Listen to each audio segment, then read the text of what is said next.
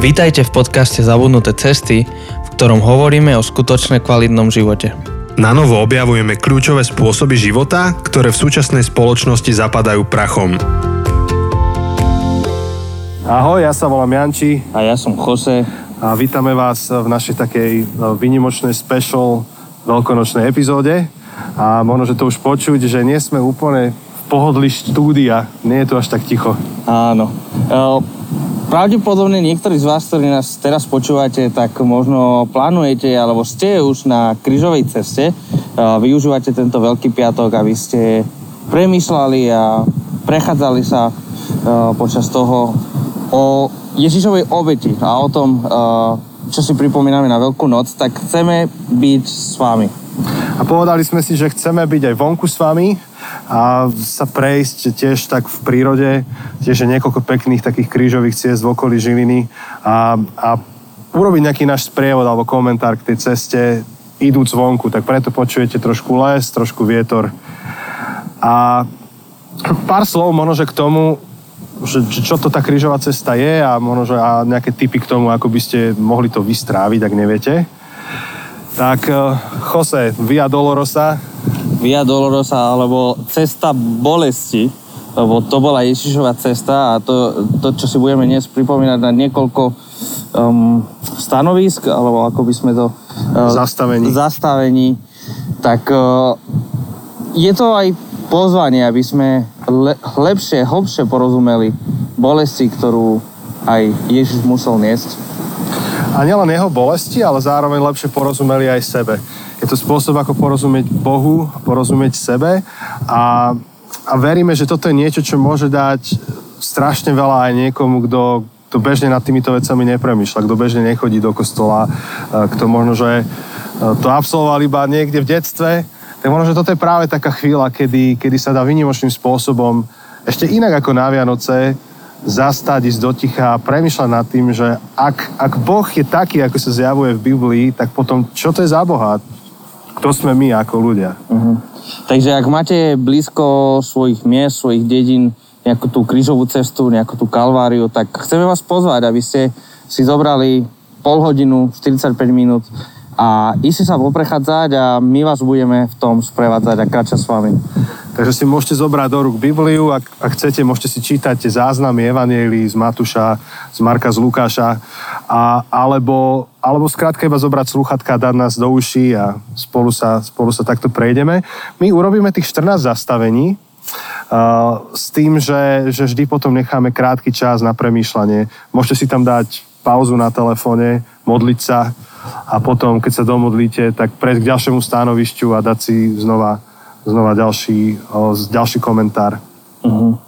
No, nás sa pýtali, ešte toľko možno, že môžeme spomenúť, nás sa niektorí pýtali, keď sme im hovorili, že čo ideme teraz nahrávať, že, že ako je to možné, že veľmi im to nesedí, lebo tie krížové cesty sú typické pre rímskokatolickú církev na Slovensku a my, my sme z církvy bratskej, takže ako teda toto ide dokopy, to bola jedna z tých otázok.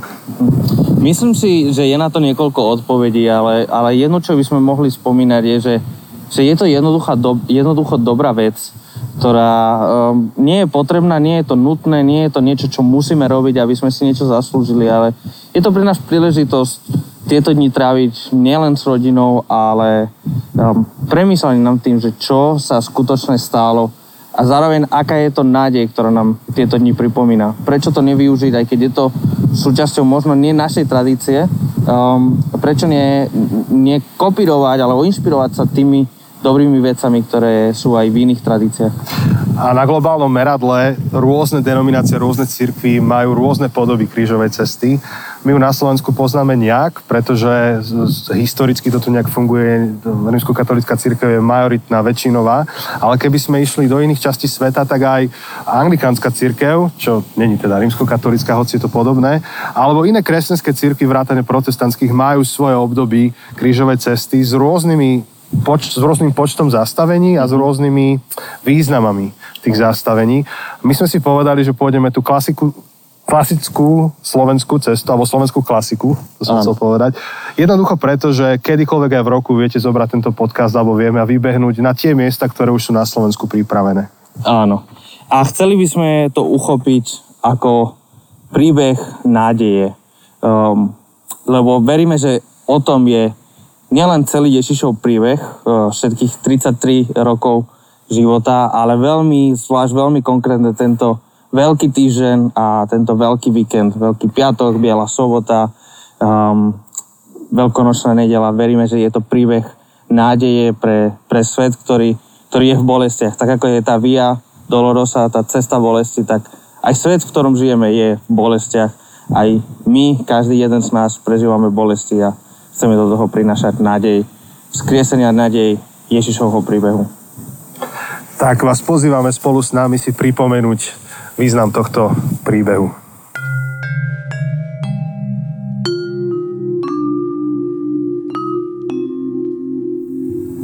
Prvé zastavenie e, sa volá Pán Ježiš je odsudený na smrť.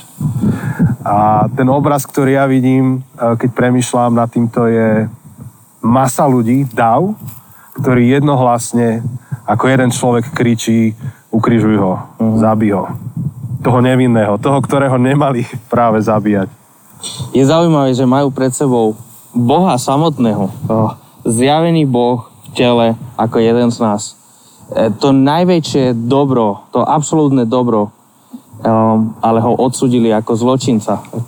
To, to niečo hovorí o, o našej realite, o tom, že nevieme dobre rozlišiť dobré od zla.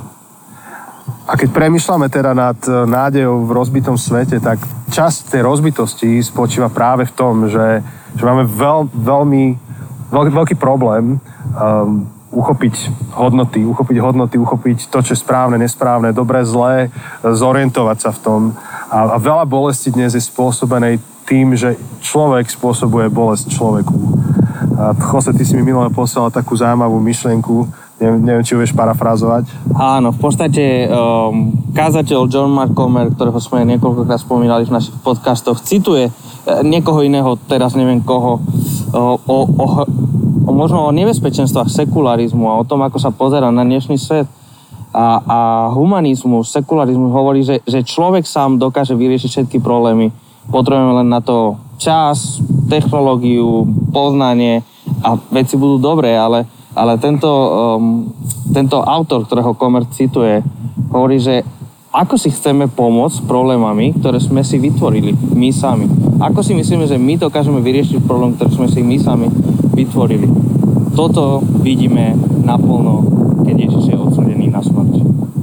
A tak na začiatku tejto cesty je dobré možno, že si priznať to, že my potrebujeme pomoc zvonku ako ľudia, ako ľudstvo a nevieme, napriek tomu, že vieme, napriek tomu, že mnohé veci vieme vyriešiť a máme a budeme riešiť, tak ten najväčší ľudský problém, nejakú, nejakú stratu ľudskosti alebo stratu toho, kým sme boli stvorení ako ľudia, tak ten si nevieme vyriešiť a sme ako, ako topiaci sa ľudia, ktorí sa nevieme vyťahnuť za vlasy z tej vody. A, a preto tá prvá modlitba môže smerovať k takému skúmaniu seba, nech nám Boh odokrýva, že čo v nás je, kým naozaj sme a priznaniu si, tak, takému zdravému teraz, priznaniu si našej stratenosti bez Boha. Lebo aj my sme istým spôsobom boli tí, ktorí kričali ukrižuj ho.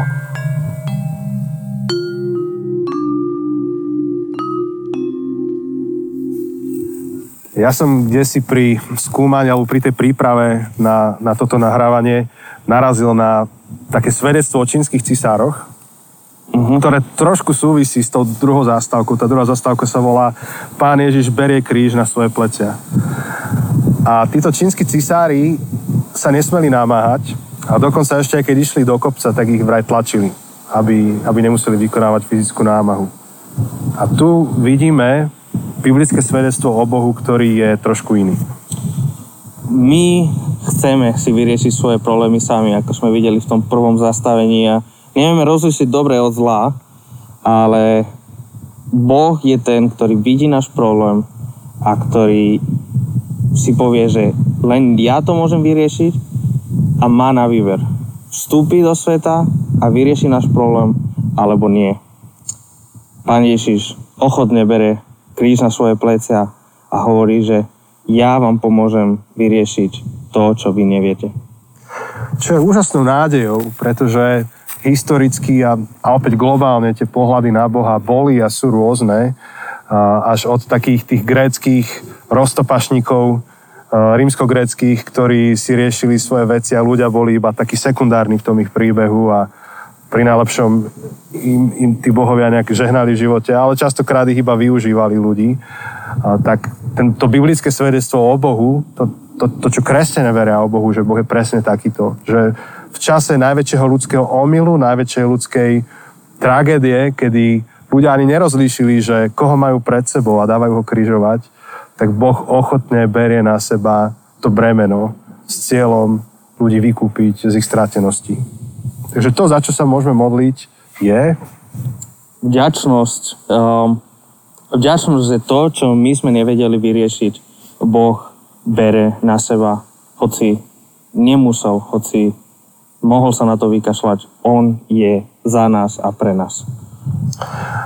A tá vďačnosť nám nie je úplne samozrejmá a v tom tempe života môžeme mať všelijaké výkriky smerom k Bohu, kde si a prečo to dopúšťaš tak v tejto chvíli, keď pozeráme na tento historický skutok Boha skrze Ježiša, môžeme učiť naše srdce, aby sa tešilo, aby bolo vďačné Bohu za to, kým je a čo pre nás robí.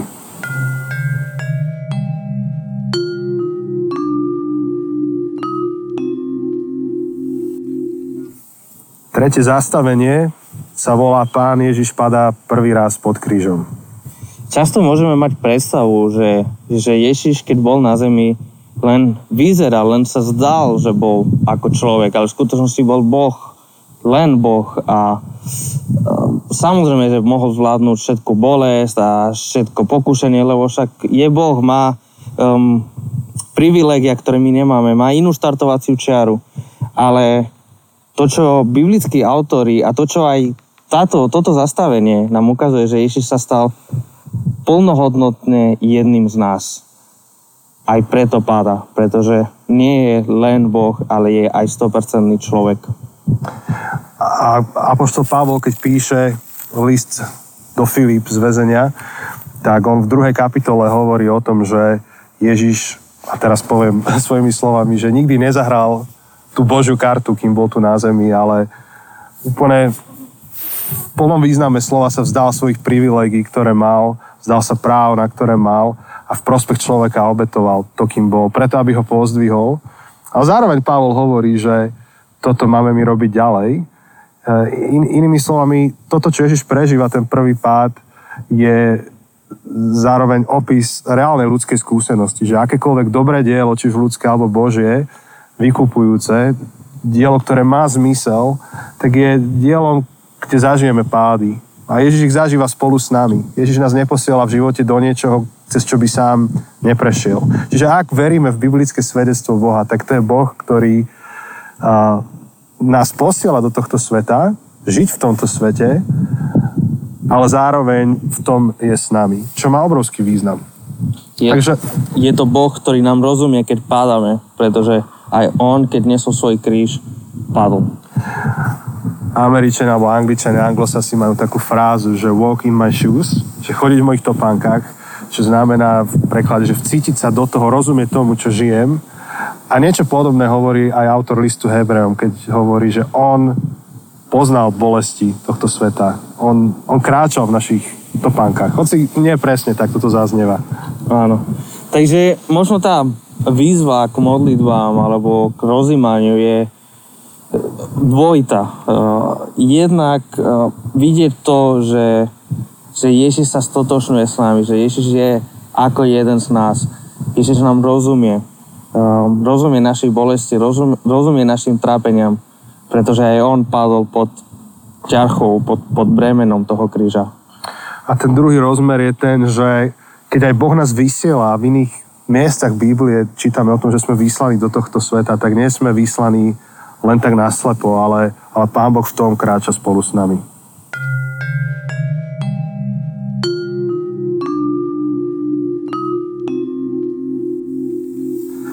Štvrté zastavenie sa volá Pán Ježiš sa stretá so svojou matkou.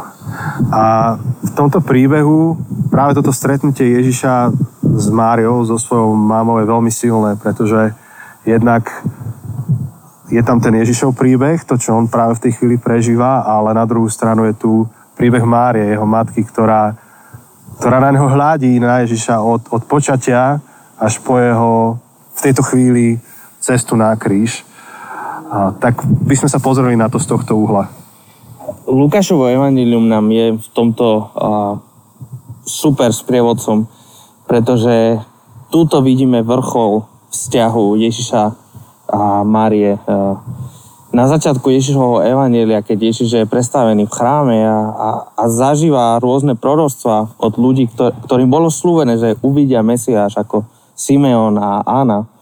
A, títo hovoria Márii rôzne proroctva o Ježišovi, o tom, kým bude, čo Boh chce z neho urobiť. A, a na konci toho celého a, jej hovoria, že, že ale na konci meč prebodne tvoje srdce. A Maria všetky tieto slova počúva a čítame, že si ich odložila k srdcu, si ich uchovala pre seba. Tieto všetky slova teraz sa naplňajú. Toto je ten moment, kedy meč prebodne srdce Márine. Keď jej syn, človeka, ktorého miloval, ktoré, milovala, ktorého vychovala, ktorého viedla a učila chodiť, rozprávať, tento človek je teraz nevinné, odsudený na smrť. A to, čo na začiatku povedala Maria, keď sa stretla s anielom, nech sa deje tvoja vôľa, nech sa deje Božia vôľa, lebo som služobnica Božia, teraz zažíva vyvrcholenie.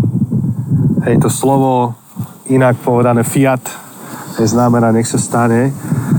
A to vidíme, ten silný moment, že uprostred Božieho zvrchovaného diela spásy človeka, ktoré bolo premyslené, naplánované. My už ako čitatelia Biblie to vidíme, že toto sa má diať. Tak prichádza Mária, ktorá nemá ten veľký obraz. Jediné, čo má v tej chvíli, je jej ochota dôverovať Bohu. A stále v živote platí to, že nech sa stane. A pre nás na našej ceste životom mať postoj fiat, nech sa stane, aj keď mi to nedáva zmysel, aj keď nevidím, prečo by to malo byť dobré, ale verím, verím, že Boh to má v rukách od začiatku do konca, tak tento postoj je veľmi dôležitý pre našu nádej. Takže ten námed na modlitbu je, je prozba o, o tento postoj srdca v našom živote. Buď význanie, môžeme v tejto chvíli vyznávať, že áno, Bože, chceme ti dôverovať, máme dôvody dôverovať a môžeme ísť hlboko do našej minulosti a premýšľať nad tým, kde všade čerpáme dôvod dôverovať Bohu. Alebo to môže byť prozba o to, že pane, nevidím, nerozumiem, alebo vidím a nerozumiem, daj mi dôvod, daj, daj mi schopnosť dôverovať ti uprostred toho všetkého.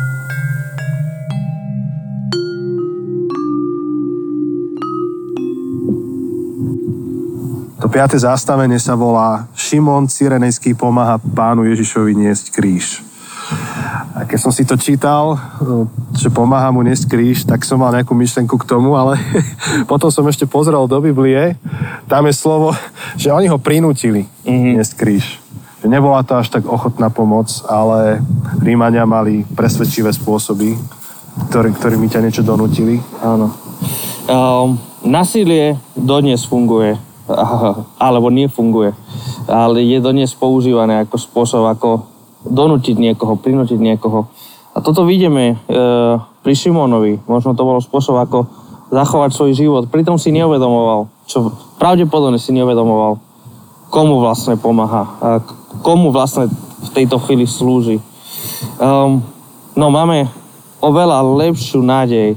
Uh, my sa nemusíme spoliehať v živote na rôznych Šimonov, lebo Ježiša nikto neprinútil, aby nám pomáhal. Ježiša nikto neprinútil prísť na svet a obetovať sa. Ja teraz pred pár dňami jeden človek hovoril také svedectvo a hovoril, teda takto už 60-ročný človek, čiže už niečo v živote odžil. Povedal, že keď bol mladý, urobil s Bohom dohodu, takú uzatvoril, že Bože, Ty mi pomôž s mojou rodinou a ja Ti budem verne slúžiť. A, a, a v rámci toho svedectva povedal takú, takú vec, že no, ja si myslím, že, že Boh mi bol lepším priateľom ako ja jemu. Mm. A napriek tomu že on ako človek nebol Bohu až takým priateľom, tak Boh bol dobrým priateľom a, a požehnal toho človeka v živote. Čo, toto nie je návod na, také, na, na takýto typ paktov, ale opäť je to spôsob, aký môžeme hľadiť na to, kto je Ježiš, kto je Boh. V Ježišovi máme dobrého priateľa, ktorý nehľadí na svoje záujmy a na to, čo on chce, na to, čo on potrebuje. Uh, on prišiel sa dať za nás. Uh, on prišiel nám pomáhať, bez toho, aby ho niekto nutil. A ešte, Jose, ty si mal, keď sme sa o tom rozprávali, taký celkom zaujímavý pohľad na to, že kto sa pridáva ku komu v živote, tak keby si chcel. Áno, Boh niečo robí. Boh v tejto chvíli niečo robí. Ježiš niečo robí a, a Šimon, či vedome, nevedome, e, dobrovoľne, nedobrovoľne sa pridáva k tomu, čo Boh robí. A tak je aj pre nás výzva. Um, my môžeme byť iní než Šimon. Nás asi nikto neprinúti mečom, ale sme aj my pozvaní, povolaní uh, pridávať sa k tomu, čo Boh robí na tomto svete, aj keď je to cesta bolestivá. A tak môžeme sa modliť. Nech nám Pán, Pán Boh ukazuje, kde nás vidí, kde, kde je naše miesto, kde my môžeme pridať ruku k veciam, ktoré On pôsobí v tomto svete.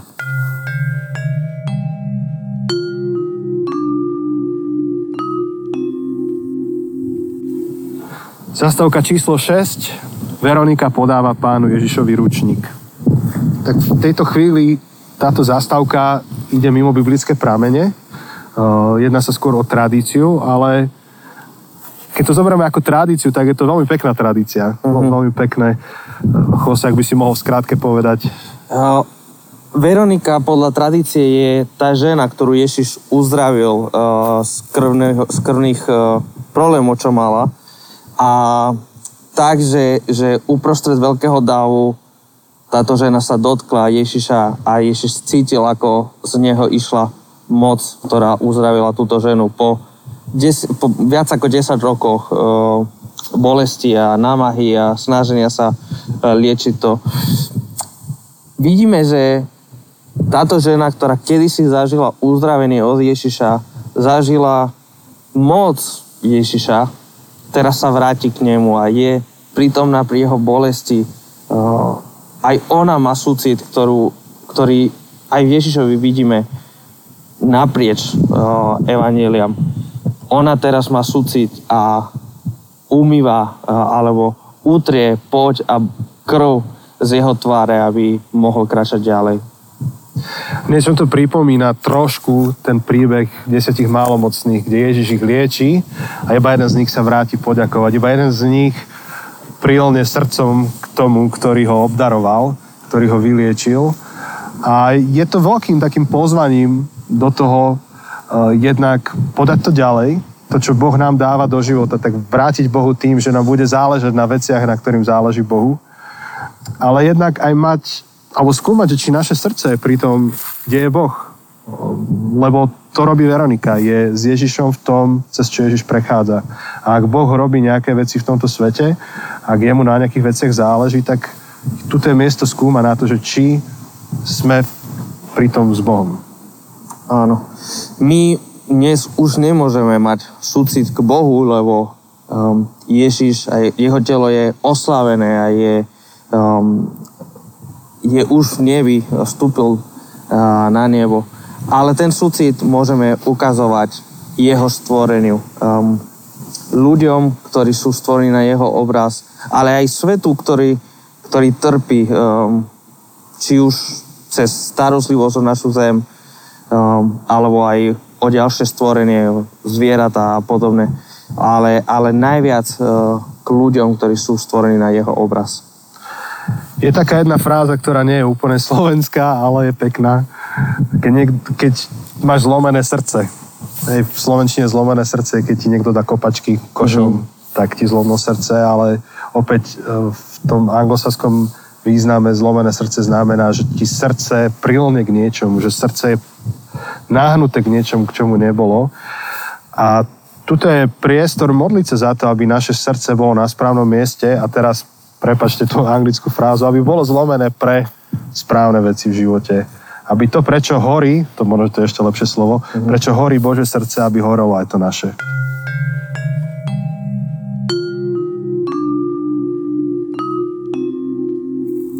Zastavenie číslo 7. Pán Ježiš pada druhý raz pod krížom.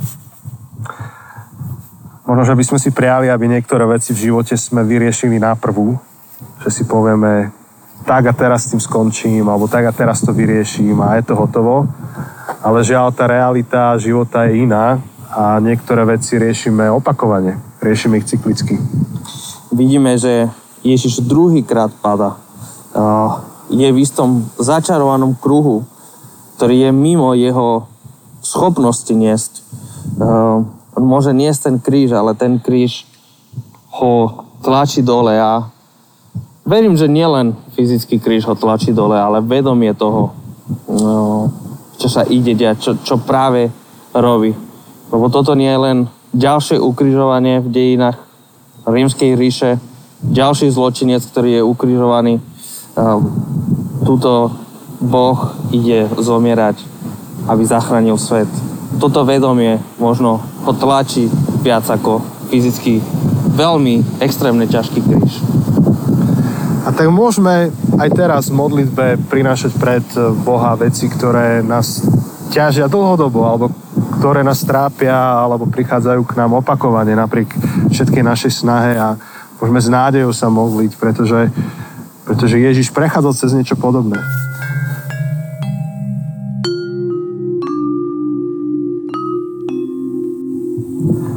Zastavenie číslo 8. Pán Ježiš napomína plačúce ženy ženy, keď uh, vidia Ježiša, a tuto nie sú hociaké ženy, sú to ženy, ktoré kráčali s Ježišom, ktorí poznali, ktorí, ktorým Ježiš slúžil a, a ktorí mnohí z nich aj verili, že, že je to Mesiáš a uvidíme to až pri veľkonočnom um, pri veľkonočnej nedeli.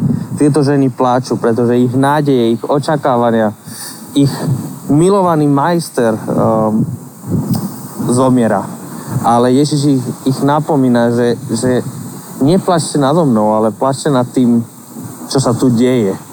Hej, hej, to je zaujímavé, že on nehovorí neplačte, bodka. E, tam on hovorí plačte. V podstate hovorí, že plačte, ale plačte nad správnou vecou. Uh-huh.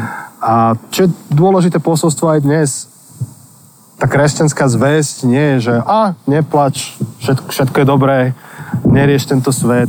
Nie, nie, nie. Tá kresťanská zväzť ráta so smutkom, ráta s plačom, pretože nad bolestivými vecami je zdravé zaplakať. Nad vecami, ktoré prinášajú smutok, je zdravé byť smutný. Otázka je, že teda nad čím máme byť smutní. Nad čím máme sa trápiť, kde má lnúť naše srdce. Ježišova bolesť bola vykupujúca, nádejná. Ale bolesť, ktorú prežíva tento svet, je nesmyselná. V smysle, že nikam nevede. Nemá nejaký väčší zámer, nejaký väčší smysel, nejaký, uh, nejakú väčšinu nádej. Uh, to by malo, keď sa vrátim k niečomu, čo sme hovorili predtým, toto je to, čo láme Ježišové srdce a to je to, ako Ježiš nám smeruje bolesť a súcit týchto jeho učeničok tak sa môžeme modliť, nech nám Pán Boh ukazuje, ako pristúpiť k bolesti tohto sveta spôsobom, aby sme lnuli k veciam, ktoré majú väčší význam, väčšinu hodnotu. Aby sme tej bolesti alebo v tej realite tohto sveta neminuli napokon cieľ.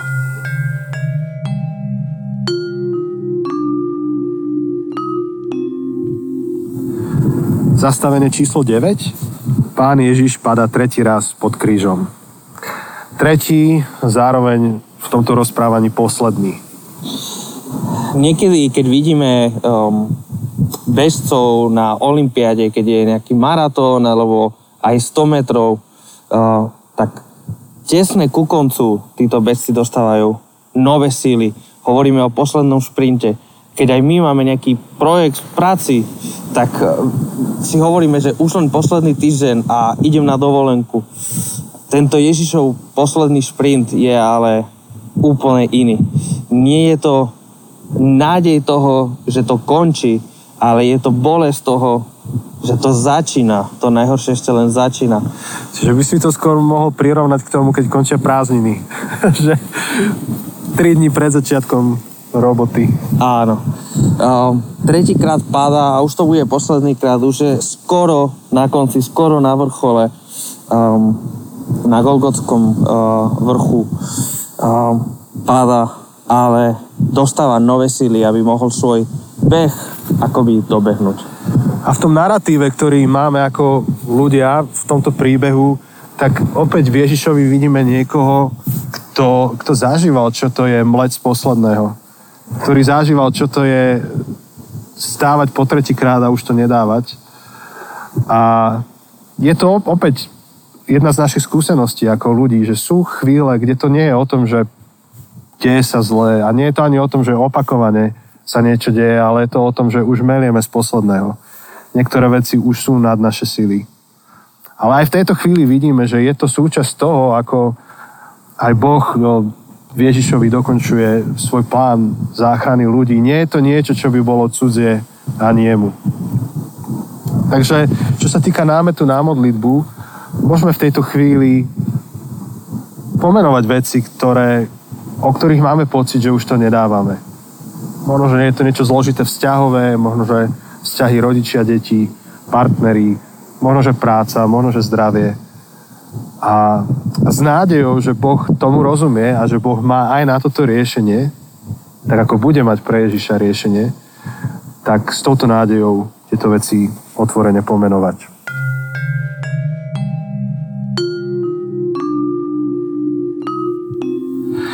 Zastavenie číslo 10 pánu Ježišovi zvliekajú šaty.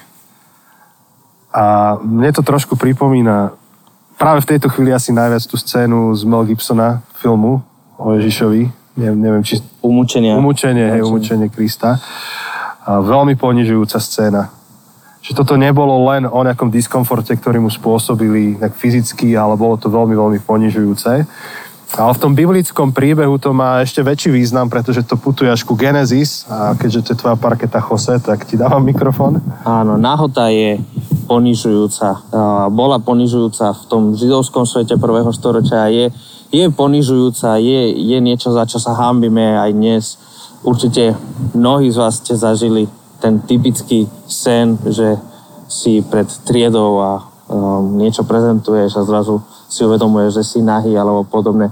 Ehm, ale je to ešte iný rozmer, okrem toho brutálneho poníženia Ježiša pred jeho ukrižovaním. A je istá paralela s ehm, Adamom. Inde biblický autor Pavol hovorí o Ježišovi ako o druhom Adamovi. A tak tá paralela má niekoľko rozmerov. Adam, ktorý je nahý a v hambe sa skrýva. A je vinný a sa skrýva pred Bohom a nájde si nejaké oblečenie, až ho Boh musí obliecť.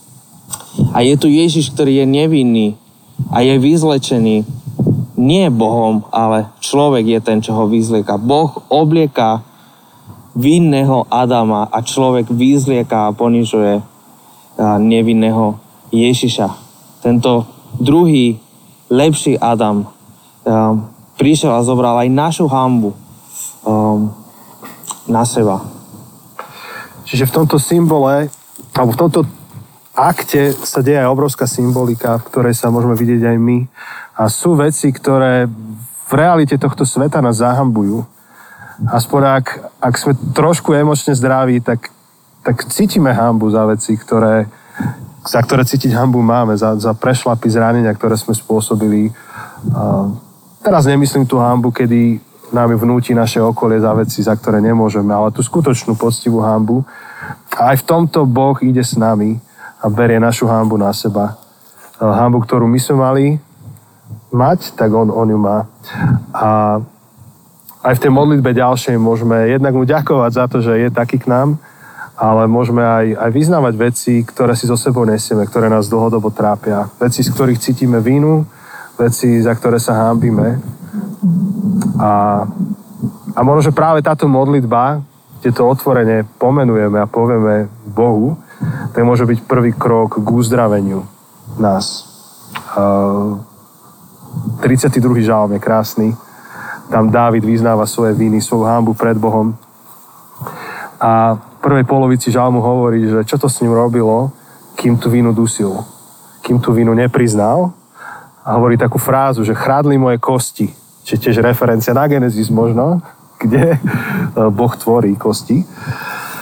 A hovorí, že inými slovami, že čím viac som tajil svoju vínu, tak tým menej ma bolo, tým viac som sa strácal ako človek. No a práve to význanie Bohu, ktorý je nekonečne štedrý a odpúšťajúci a milujúci, tak bolo cestou k uzdraveniu Dávida. Tak aj v tejto chvíli môžeme hľadiť na Ježiša, ktorý berie na seba vínu. To jeho odpustenie, to odpustenie našej hamby, našej viny, jeho niečo stojí. Ale robí to rád, ochotne a robí to v náš prospech. Tak v tej modlitbe môžeme ďakovať a zároveň s dôverou Božiu milosť vyznávať.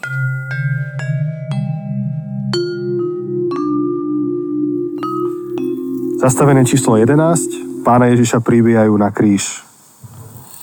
Toto musela byť extrémne bolestivá vec aj z fyzického pohľadu. Bolo to niečo, čo malo držať človeka, zločinca na kríži, e, aby potom tá gravitácia ho tlačila dole a, a ten človek sa dusil uh, pomaly.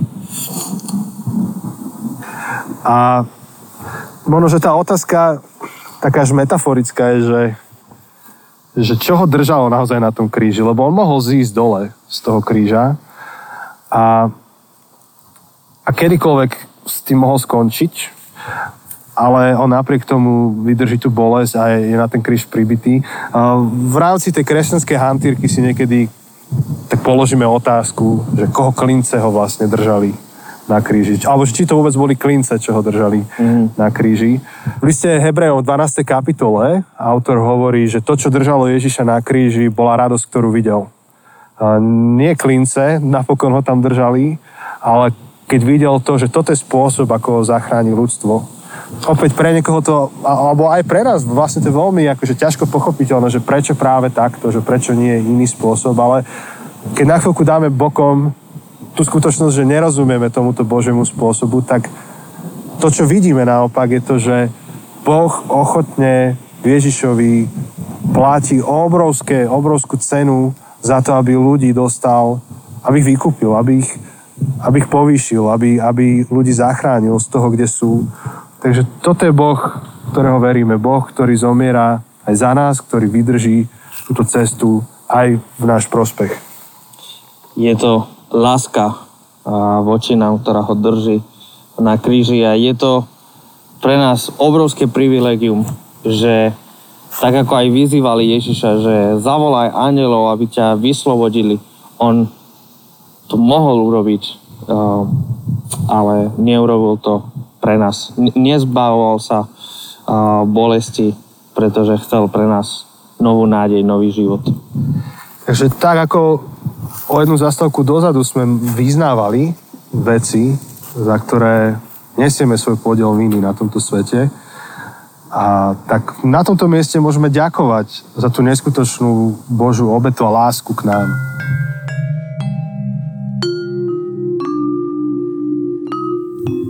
Zastavenie číslo 12. Pán Ježíš na kríži zomiera. A je zaujímavé, že v tejto chvíli, keď čítame biblický príbeh, tak tam nestojí len Ježiš, teda no, no stojí, nie je len on na tom kríži, ale jeho okolie a nejakým spôsobom reaguje na túto jeho smrť. A niečo to s nimi robí. Uvedomujú si, či už je to stotník, ktorý tam um, kontroluje, alebo je to zločinec, ktorý um, je ukrižovaný vedľa neho. Uvedomujú si, že toto nie je smrť obyčajného človeka. Um, toto nie je smrť zločinca, toto nie je smrť vinného človeka. Tu sa deje čosi iné, čosi väčšie. A napokon, vo chvíli, kedy Ježiš už zomiera, tak na to reaguje celé stvorenstvo. Roztrhne sa chrámová opona, zemetrasenie, dejú sa veci. A slnko sa zatmieva. Slnko sa zatmieva, áno.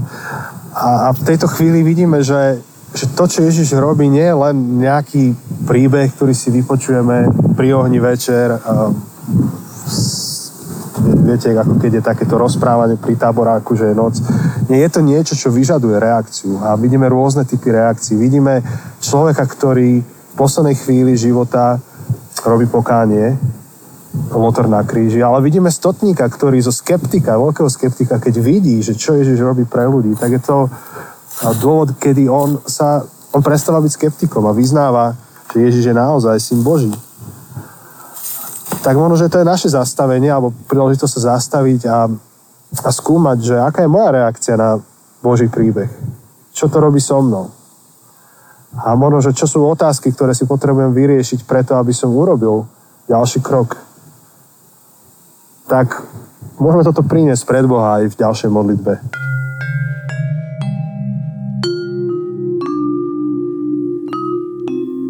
Zastavenie číslo 13. Pána Ježiša skladajú z kríža. Je koniec. Je dokonané, ako Ježiš sám hovoril na kríži. Ježiš zomrel a už nie je on, ktorý niečo robí. Už nie je on, ktorý niečo nesie ktorý sám ide dole. V tejto chvíli jemu je istým spôsobom poslúžené. Sú iní ľudia, ktorí ho skladajú dole z kríža, ktorí ho nesú, ktorí nesú jeho mŕtve telo. A tak ako jeho utrpenie, tak aj naše utrpenie raz bude mať koniec. A je dobré vidieť, že hoci toto vyzerá, že na kompletku to majú v rukách Rímania, tento koniec jeho utrpenia, pretože oni ho dorazili na tom kríži, tak v tom veľkom čítaní tohto príbehu vidíme, že aj toto má v rukách Boh. A rovnako aj tú realitu života tu na zemi, či už zrovna je príjemná alebo nepríjemná, tak má v rukách Boh a raz príde ku ukončeniu tých vecí, ale podľa Božích zámerov, čo je veľkou nádejou v tomto celom. Tak aj, aj na tomto mieste sa môžeme modliť za to, aby sme s touto nádejou dokázali žiť, aby nám priniesla napokon radosť a útechu a môžeme ďakovať za to, čo Boh pre nás urobil.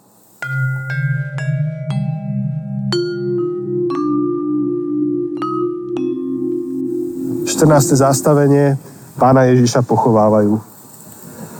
A v niečom to bolo náročné pre jeho učeníkov, pretože od Ježiša mali veľké očakávania. Nebol to len človek, ktorý bol, alebo učiteľ, ktorý bol rabínom, učiteľom a lídrom, ale mali ho za Mesiáša, za niekoho, kto má naplniť obrovské Bože záslubenia, ktoré proroci prinášali dlhú dobu. Pre nich to bol niekto viac než len obyčajný človek. Ale tu končí v hrobe a mŕtvý Mesiáš je žiadny Mesiáš. Mŕtvý Ježiš nemôže byť Mesiášom.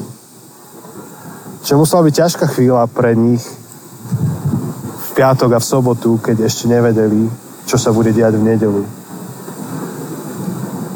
A tak na tomto zastavení, pri tomto zastavení môžeme premýšľať nad ťarchou tejto chvíle. Aká to je. Aká by to bola ťažká chvíľa, ak by Ježišov príbeh končil iba pri bode číslo 14. Niekto, kto mal priniesť nádej, zomiera aj v hrobe. A ako modlitbu by sme radi pustili pieseň, E, ktorá bola naživo nahraná u nás za kostolom. Náš kamarát Dawson, Dawsona poznáte, tí, ktorí poznáte náš podcast, e, je jeden zo zakladateľov. E, to je na niekedy inokedy. Tak Dawson to hral u nás za kostolom, je to jeho preklad piesne By His Wounds. A Timo, náš brácho, hrá, hrá na husle. Tak môžeme sa pri tej piesni modliť.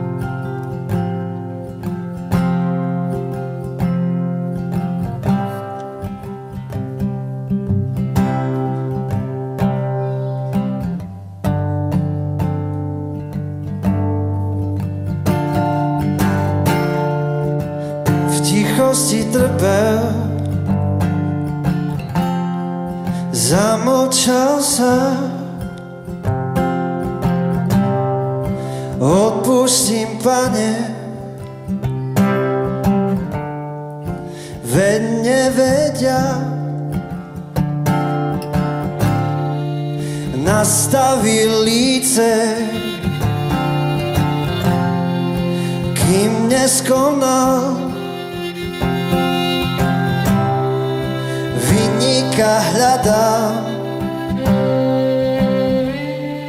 stojím tu sám. Beho Boh zojil nás.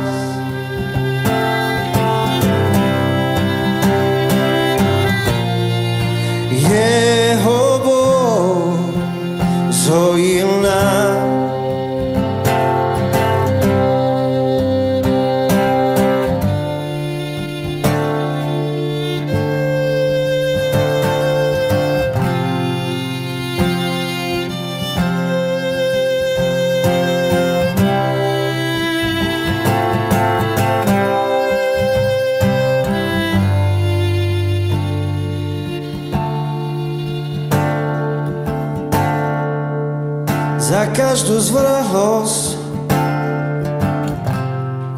ktorú skrývam. Za každý môj pokus udobriť sa. Za srdce cnivé a cudzoložné. Za každú micu Minúta v tme Jeho